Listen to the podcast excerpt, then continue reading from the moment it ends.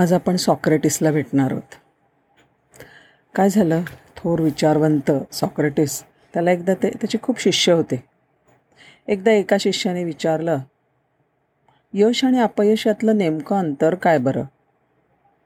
Socrates गालातल्या गालात हसला. म्हणला असं करूया.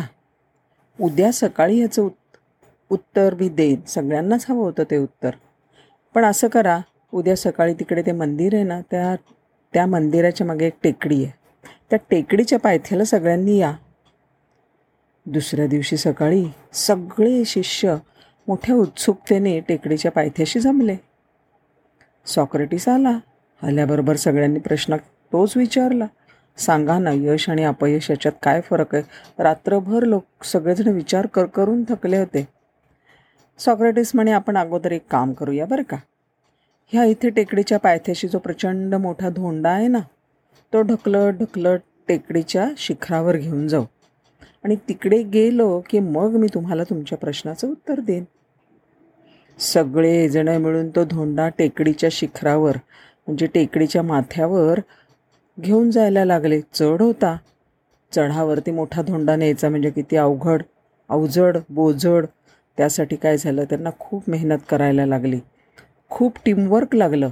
कोणी कधी धरायचं कोणी बाजूला व्हायचं पांगावर कधी येणार नाही खूप विचार केला. आणि खूप प्रयत्नानंतर काय झालं? तो महाप्रचंड धोंडा वरपर्यंत नेला. मुलं खूप घामाघूम सगळे शिष्य खूप घामाघूम झाले. दमले. आणि कित्येकांचे हातसुद्धा रक्तबंबाळ झाले. पण काय आहे सगळ्यांना त्या प्रश्नाचं उत्तर हवं होतं. यश आणि अपयश नेमकं अंतर काय? आणि तिकडे गेल्यानंतर सॉक्रेटिस म्हणाला आता हा धोंडा जर पुन्हा टेकडीच्या पायथ्याशी न्यायचा न्यायचा असेल तर तुम्ही काय कराल बरं? सांगा. सगळेजण हसले. हा त्यात काय म्हणले? हा धोंडा एकदाच ढकलला की जाईल की आपोआप खाली घसरत. आणि त्याच वेळेला सॉक्रेटिस म्हणला हे बघा यश आणि अपयश यात सुद्धा नेमकं हेच अंतर आहे. यशासाठी प्रचंड मेहनत करायला लागते. आणि अपयश मात्र चटकन आणि लगेच मिळून जातं.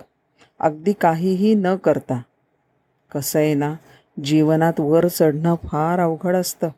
पण घसरणं फार सोपं असतं. आणि ते आपल्याला न कळत पटकन घसरून जायला होतं. म्हणून कायम सावध राहायला पाहिजे समर्थ म्हणतात त्याप्रमाणे. कायम सावर्थ राहायला पाहिजे. नमस्कार.